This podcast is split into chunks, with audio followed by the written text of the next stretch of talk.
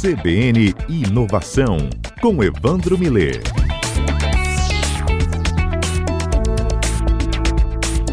O nosso programa hoje, o nosso CBN Inovação, é sobre Leonardo da Vinci, que foi um dos maiores inovadores e gênios da humanidade, e cuja morte completou em 2019 500 anos. Leonardo da Vinci tinha a habilidade de conectar disciplinas, arte, ciências, humanidades e tecnologia, e isso é a chave para a inovação, para a imaginação e para a genialidade. Nós vamos usar como base para, esse, para essa apresentação hoje a biografia dele, que foi escrita por Walter Isaacson e que se especializou nas biografias de quem tinha essas características que eu falei de genialidade. Benjamin Franklin, Albert Einstein, Steve Jobs e mais recentemente essa biografia dele de Leonardo da Vinci, que completa 500 anos da morte dele, como eu falei.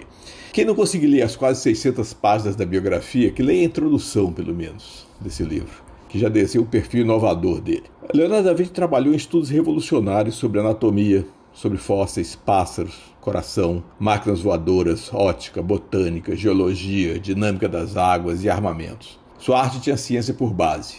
Ele arrancou a pele de cadáveres e desenhou os músculos que movem os lábios para pintar o sorriso mais inesquecível que existe, que é o sorriso da Mona Lisa, pintada por ele.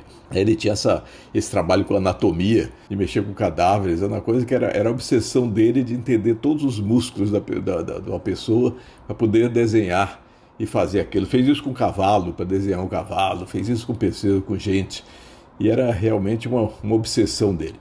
Muitos desenhos dele sobre anatomia, inclusive todo o corpo humano em geral que ele trabalhava, só foram comprovados muitos anos depois. Né? Ele, tinha, ele desenhava muito bem, estudava anatomia e fez um registro disso que, que era usado pelos, pelos médicos da época, e muitos anos depois ainda. Ele estudou luz e ótica e aperfeiçoou o uso do sombreamento da perspectiva para modelar objetos que parecessem tridimensionais.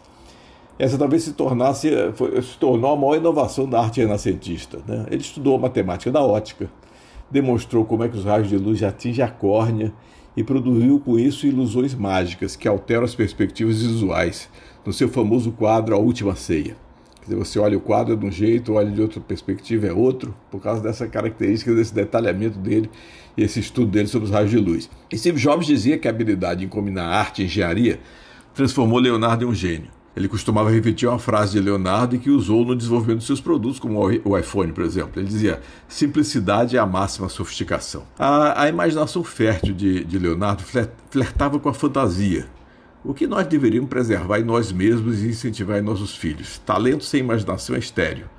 Unir curiosidade, observação e imaginação fez dele o maior inventor e uma das raras pessoas a procurar saber tudo que era possível saber sobre tudo que havia para saber naquela época dele. Observando o voo dos pássaros, ele desenhou máquinas voadoras, assim como outra série de equipamentos mecânicos e hidráulicos.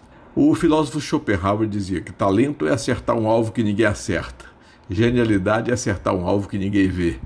E assim foi Leonardo. O século XV que ele viveu é o século de Leonardo, de Cristóvão Colombo, de Gutenberg e também de Michelangelo, com que ele se encontrou nessa época. Foi uma época como a nossa, de invenções, de explorações marítimas e da disseminação de informações com novas tecnologias. Por causa de Gutenberg, Leonardo pode, pode se tornar o primeiro grande pensador europeu a adquirir conhecimentos científicos sérios, usando a proliferação de livros publicados na época, coisa que só aconteceu depois de Gutenberg, claro. Então ele juntava a experimentação que se usava na época com, a, com o conhecimento realmente adquirido nos livros. O Leonardo tinha características dele, ele se sentia confortável em ser um, um tanto desajustado, vamos dizer assim, uma palavra para ser usada como o Isaac usou. Ele era filho ilegítimo, gay, vegetariano, canhoto, muito disperso e às vezes até herético. E Florença prosperou no século XV porque não se incomodava com essas características. Aliás, as características de Florença na época são muito interessantes. Na citação do livro, você vê, por exemplo, os sete requisitos. A Bela Florença tem os sete requisitos fundamentais necessários para que a cidade atinja a perfeição. Escreveu o ensaísta Benedetto Dei em 1472, quando Leonardo morava ali.